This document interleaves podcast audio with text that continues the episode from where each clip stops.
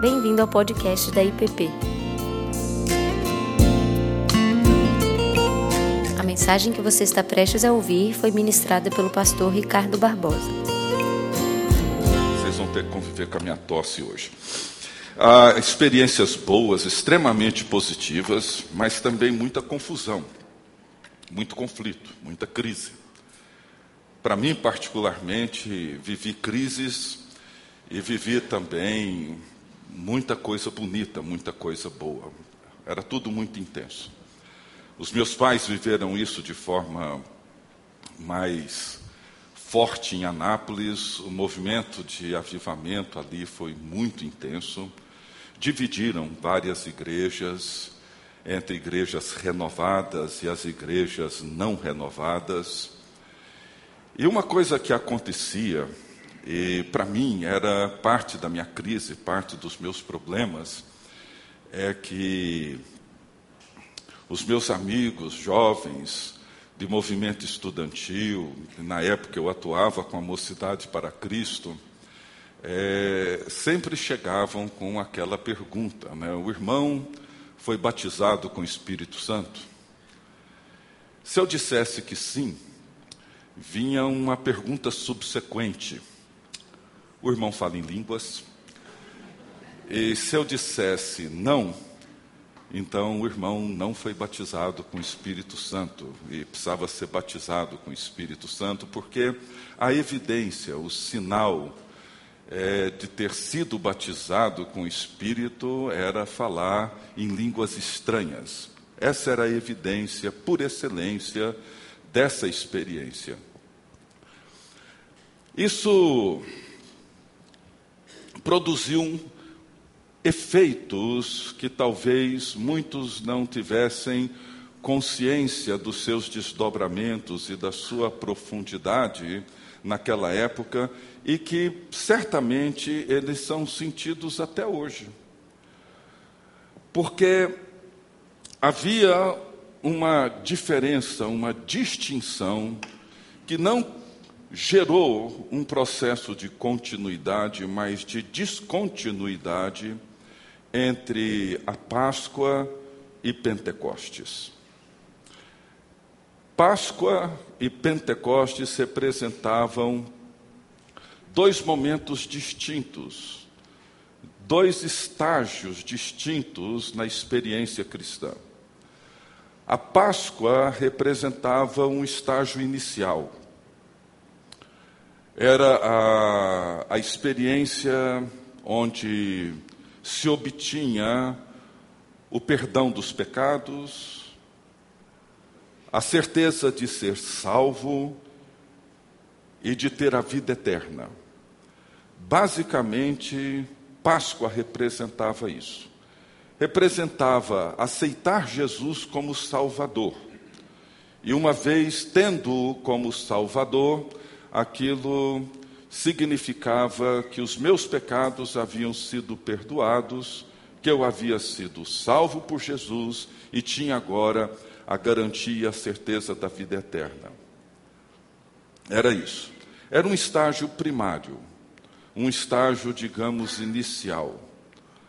Mas tínhamos que dar um salto qualitativo.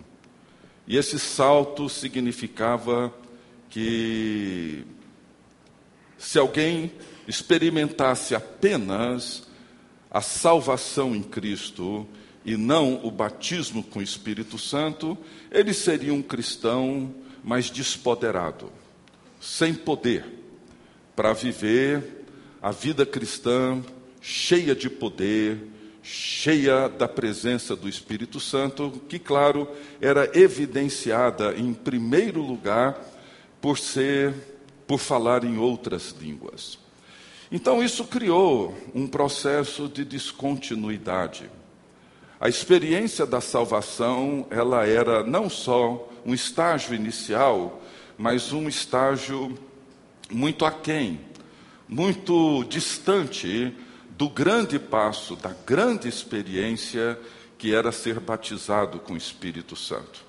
Então, num certo sentido, eu permanecia como um, um cristão, como um crente de segunda categoria ou de terceira, é, com uma experiência básica, primária, mas que não tinha ainda entrado e participado das grandes manifestações de poder que o Espírito Santo produzia e realizava na vida daqueles que haviam sido batizados por ele. Então, o que Cristo fez era algo primário, básico, o jardim da infância da fé.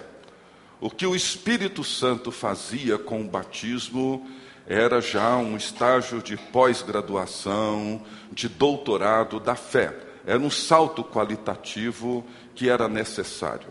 Mas isso criava, como eu já disse, uma enorme descontinuidade entre a Páscoa e Pentecostes, entre a obra de Cristo na cruz, sua morte e a sua ressurreição, e a experiência de vida que a comunidade cristã deveria viver. Um livro que me marcou muito já numa fase bem posterior a isso, várias coisas já haviam sido superadas, mas foi um livro de Thomas Mayo, um pastor presbiteriano, inglês, que durante mais de vinte anos ele liderou o movimento carismático na Inglaterra. Ele era um carismático e foi líder desse movimento na Inglaterra por mais de vinte anos, envolvido intensamente nesse movimento. Mas com o passar dos anos, ele, ele começou a observar, a fazer alguma análise do que estava acontecendo naquele movimento, e ele percebeu algumas lacunas muito importantes. E uma delas, e foi a razão desse livro que ele escreveu, escreveu vários outros, mas ele escreveu um livro que infelizmente não temos em português. Eu conheço um livro dele em português pelas, pela Loyola, A Pessoa do Espírito Santo, um livro muito bom, talvez o melhor livro que eu já li sobre esse tema. Mas esse livro dele, o título em inglês, em inglês era, é The Forgotten Father, O Pai Esquecido. E para ele, o que ele observou dentro do movimento carismático na Inglaterra é que, conquanto muitos cristãos estavam tendo experiências impressionantes, extraordinárias, com o poder de Deus, com os sinais sobrenaturais da presença do Espírito, falando em línguas e realizando coisas impressionantes, ele notou que uma das grandes lacunas da presença do Espírito na vida daquele povo ou daqueles irmãos carismáticos é que eles permaneciam com uma certa orfandade espiritual. Uma dificuldade de compreender a natureza paterna de Deus. E eu diria que uma outra lacuna foi a de não reconhecer as implicações e todos os desdobramentos de afirmar e confessar que Jesus Cristo é o Senhor. Então, duas lacunas aconteceram ali que até hoje nós sofremos suas consequências, seus desdobramentos. Uma de natureza afetiva, pessoal, que envolve o relacionamento de cada um de nós com Deus Pai, por meio do Filho, no poder do Espírito Santo, que é confessá-lo, reconhecê-lo como Pai, como Abba.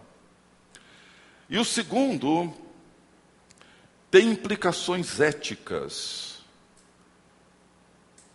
comunitárias, sociais, em todos os níveis, que é a confissão de que Jesus Cristo é o Senhor. E ambas confissões, tanto Abba Pai como o Kyrios Christos, Jesus é o Senhor, Cristo é o Senhor, ambas as confissões, o apóstolo Paulo descreve que elas só são possíveis mediante o Espírito Santo.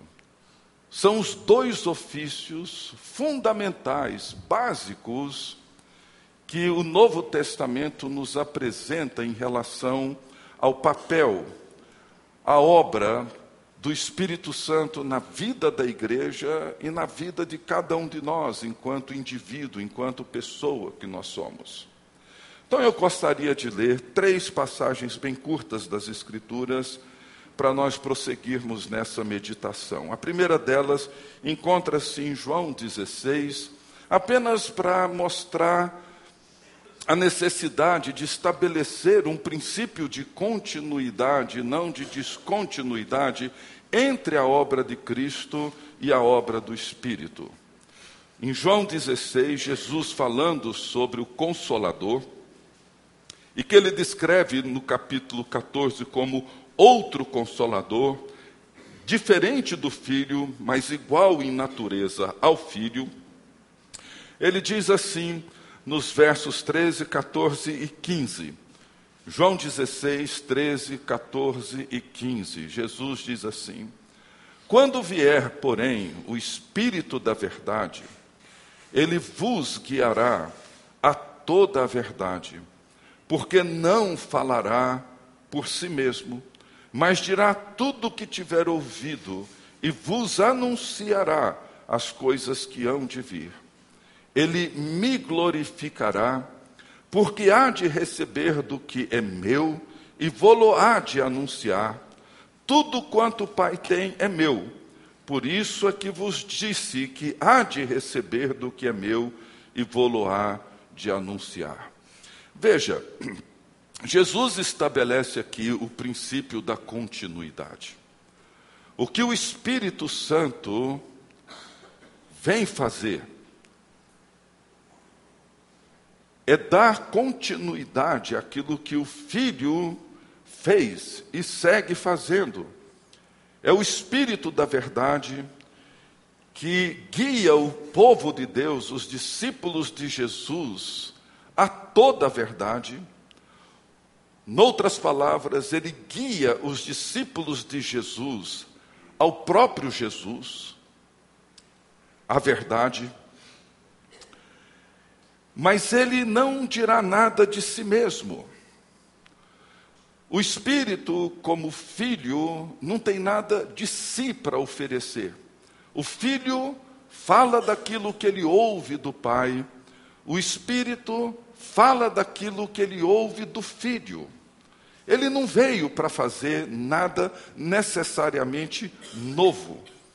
Ele veio para dar continuidade, para fazer com que o povo de Deus se expresse na história como a própria presença de Jesus Cristo, enquanto Jesus esteve presente na história, de uma forma como ele não encontra-se presente mais hoje.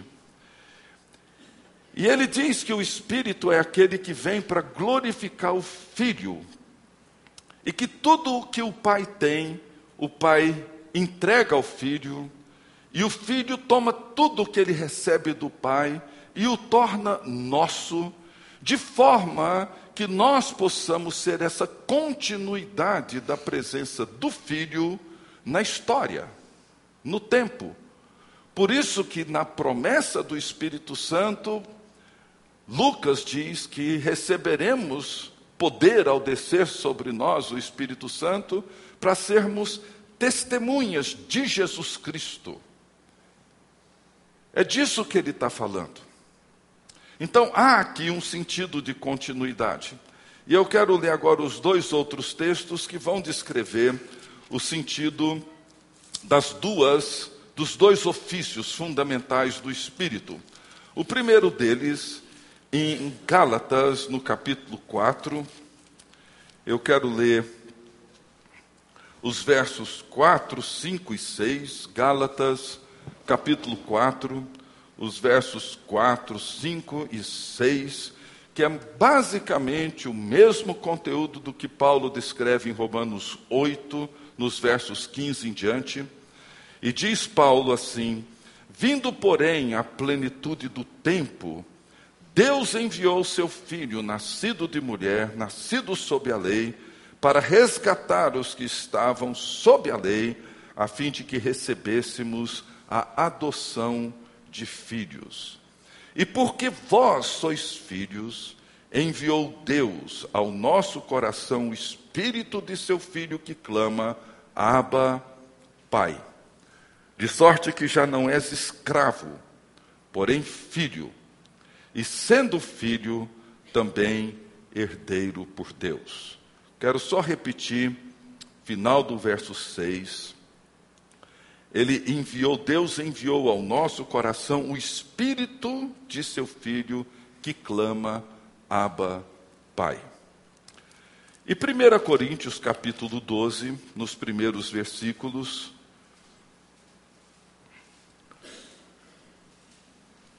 vou ler apenas o versículo três, onde Paulo diz assim: por isso vos faço compreender que ninguém que fala pelo Espírito de Deus afirma anátema a Jesus. Por outro lado, ninguém pode dizer Jesus, Senhor Jesus, senão pelo Espírito Santo. Veja, para Paulo, há duas dimensões, ou dois ofícios, ou duas ações exclusivas da terceira pessoa da Trindade, que são fundamentais para a confissão cristã. A primeira delas é que nós só podemos clamar, nós só podemos nos dirigir a Deus, reconhecê-lo e chamá-lo de Abba, Pai, pelo Espírito. Espírito de Deus, pelo Espírito Santo. A revelação de Deus como Pai é uma das expressões mais importantes do Novo Testamento. O espírito de adoção, ou o fato de termos sido, por meio de Cristo, adotados como filhos e filhas de Deus, estabelece um novo padrão, uma nova forma de relacionamento com Deus, que certamente nenhum de nós, mesmo aqueles que já têm procurado caminhar e avançar nessa direção, consegue compreender a extensão, a profundidade, o desdobramento, o alcance dessa confissão. Nós não conseguimos compreender isso. O que Paulo diz, tanto em Gálatas quanto em Romanos, é que nós não recebemos o espírito de escravidão para vivermos atemorizados, assustados, inseguros, confusos. Recebemos o espírito de adoção. E é por meio desse espírito que nós nos relacionamos com Deus, o Pai, nos mesmos termos, nas mesmas condições que o Filho eterno e unigênito tem com o Pai. E isso é fascinante. É fascinante porque Paulo diz, tanto em Romanos quanto em Gálatas, ele diz que se somos filhos, somos também herdeiros, herdeiros de Deus e co-herdeiros com Cristo. Se com Ele sofremos, também com Ele seremos glorificados. O que nós compreendemos nisso é que esse relacionamento faz com que nós tenhamos, diante de Deus, os mesmos privilégios, os mesmos benefícios que o eterno Filho de Deus sempre teve. Não é aquilo que, vez por outra, ouvimos ou lemos, que somos herdeiros de Deus, portanto, somos príncipes e temos direitos e precisamos reivindicá-los. Não se trata disso. Isso é uma bobagem sem tamanho. O que Paulo está dizendo é um eco à oração sacerdotal de Jesus, de João, de João dezessete. E nós podemos ver ali o que, que realmente implica essa herança. Por exemplo, no último verso dessa oração, Jesus ora dizendo assim: eu lhes fiz conhecer o teu nome e ainda o farei conhecer. Veja, a fim de que o amor com que me amaste esteja neles e eu neles esteja. Nós somos herdeiros do mesmo amor com que o eterno Deus ama eternamente o seu Filho unigênito. Você já parou para pensar nisso? Que você, eu, somos amados por Deus Pai com o mesmo amor que Ele ama o Deus Filho. Verso vinte e dois, eu lhes tenho transmitido a glória que me tens dado. Verso dezoito, assim como tu me enviaste ao mundo, também eu os enviei ao mundo. Verso treze, mas agora vou para junto de ti, isso falo no mundo, para que eles tenham o meu gozo completo em si mesmos. Nós somos herdeiros da mesma alegria, da mesma missão, da mesma glória, do mesmo amor. E para compreender isso, entrar e participar desse mundo, só é possível pelo Espírito Santo clamando em nós, Abba, Pai. Essa é uma linguagem, essa é uma expressão que só é possível pela presença e pelo poder do Espírito que habita em cada um de nós. É preciso entender essa dimensão da experiência da fé para não vivermos, como muitos de nós têm vivido, atemorizados, assustados, angustiados, aflitos, perturbados. Muitos de nós vivem o sentimento de que não somos aceitos. Talvez muitos viveram, de fato, experiências traumáticas, difíceis, de abuso, violência, rejeição, abandono. Todas essas situações nós podemos encontrar transformação, cura, libertação, na medida em que o Espírito clama, Abba, Pai, e vamos nos tornando e nos apropriando da mesma herança de Jesus Cristo.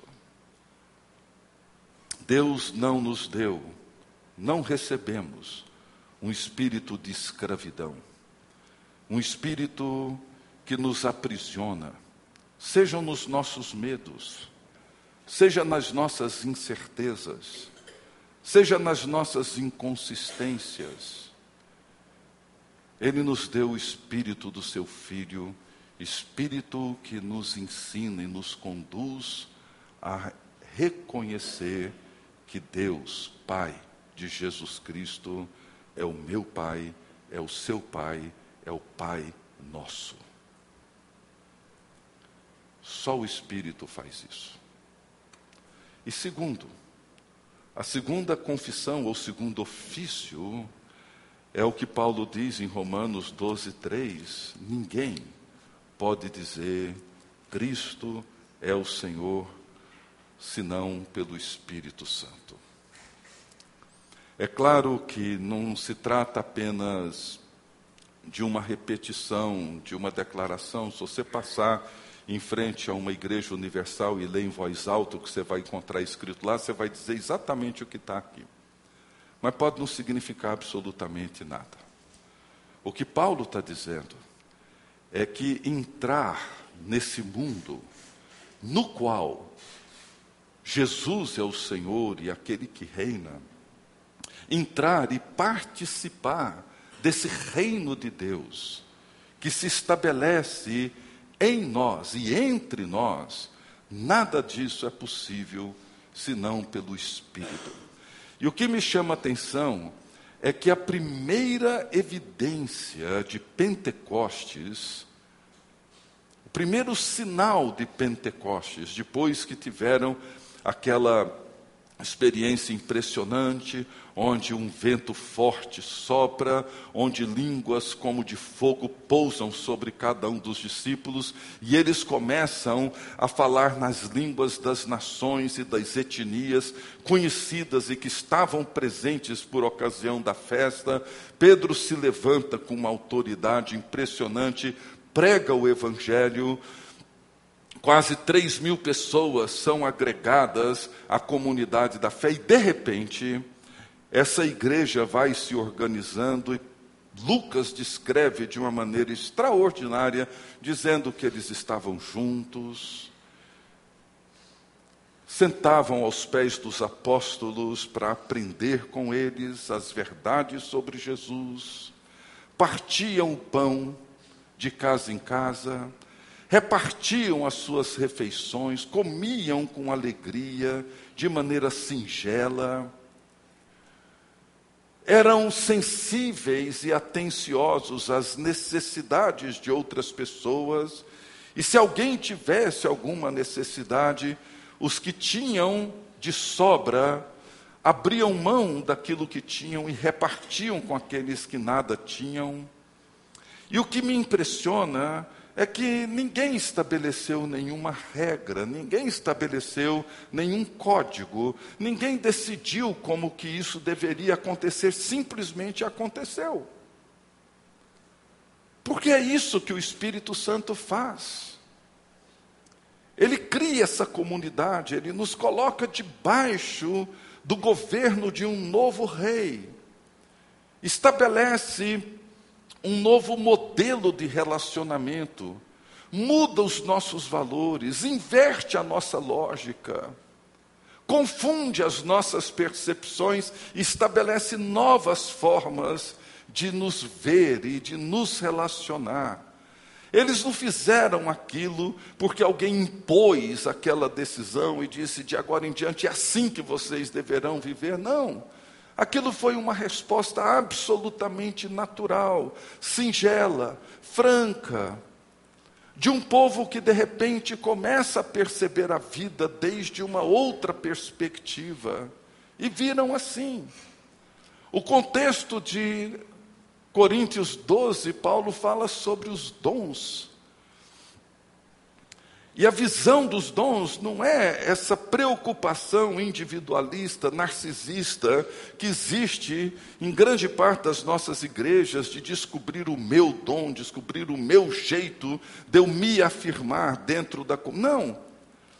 A ideia é do corpo, é da mútua dependência, é da consciência de que somos necessários uns para os outros, de que a nossa identidade, ela é construída comunitariamente, não individualmente. Ela é firmada socialmente, não isoladamente. Essa é a ideia do que o Espírito sempre fez em Atos dois, em Coríntios, em todas as igrejas. Uma comunidade de homens e mulheres que, de repente, se veem como parte integrante da vida um do outro, de tal forma que a minha identidade está atrelada ao relacionamento que nós temos aqui. Eu costumo dizer que eu sou, por natureza, por formação, mas, sobretudo, pela obra do Espírito, um ser fundamentalmente comunitário. Eu tenho uma identidade eclesial muito forte. A vida da igreja, para mim, em qualquer lugar onde eu vou, ela é fundamental. Porque eu não sou nada isoladamente. O Miranda costuma dizer muito isso. Se tirar o meu coração, alguma parte do meu corpo e isolar desaparece, apodrece, está morto, não tem vida. O coração, ou qualquer órgão, ou qualquer membro do meu corpo, ele só tem vida e só tem sentido no corpo, nunca fora dele. O que o Espírito faz na vida de cada um de nós é a mesma coisa que existe dentro da própria Trindade, dentro da própria natureza de Deus.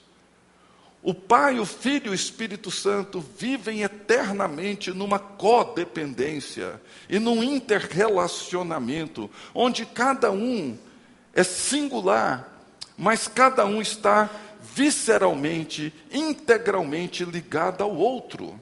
De tal forma que nós nunca vemos o Espírito sem o Pai, sem o Filho, nunca vemos o Filho sem o Pai, sem o Espírito, nunca vemos o Pai sem o Filho e sem o Espírito, nunca vemos nenhuma pessoa da Trindade sem o outro. E o que o Espírito faz conosco é a mesma coisa, de tal forma que nós nos tornamos povo de Deus, igreja de Jesus Cristo, corpo de Jesus, edifício de Deus, casa de Deus, rebanho de Jesus Cristo, discípulos de Jesus Cristo. Tudo isso mostra a forma como nós estamos intimamente relacionados uns com os outros e a nossa identidade é formada, estabelecida e sustentada comunitariamente. Então, esses dois ofícios definem o que é Pentecostes. Pentecostes é basicamente, fundamentalmente, a confissão de Abba Pai. Isso nos envolve nesse lado mais pessoal e afetivo da experiência espiritual. Isso me liberta. Isso me faz perceber que eu faço parte dessa realidade divina, dessa comunhão divina. E chamo Deus de Pai da mesma maneira como Jesus o chama de Pai. Mas é mais do que isso, ou é além disso. Envolve confessar: Jesus é o Senhor. Isso significa a rejeição de todos os ídolos. Me colocar sob o governo de Jesus e viver a realidade do reino de Deus. Que Deus, nesse dia de Pentecostes, nos ajude a viver essas duas confissões. Abba, Pai. Jesus é o Senhor. Essas duas darão sentido, direção e identidade para a vida da fé. Vamos orar? Pai querido, nós te agradecemos por aquilo que o Senhor prometeu e cumpriu em Pentecostes. O que os discípulos experimentaram ali, nós seguimos experimentando. É a mesma realidade daquilo que foi feito no Calvário, na Páscoa. Não são coisas distintas. Não são estágios diferentes. Pedimos, ó Deus, que o Senhor nos ajude, como tua igreja, a fazer com que a presença do teu Filho seja percebida entre nós, seja pela comunhão pessoal de cada um, seja pela ética, pela maneira como nós vivemos sob o governo de Jesus. Que o Senhor assim nos abençoe e assim nos guarde. No nome de Jesus. Amém. Você acabou de ouvir o podcast da I P P. Para saber mais, acesse nossa página em w w w ponto i p p d f ponto com ponto b r.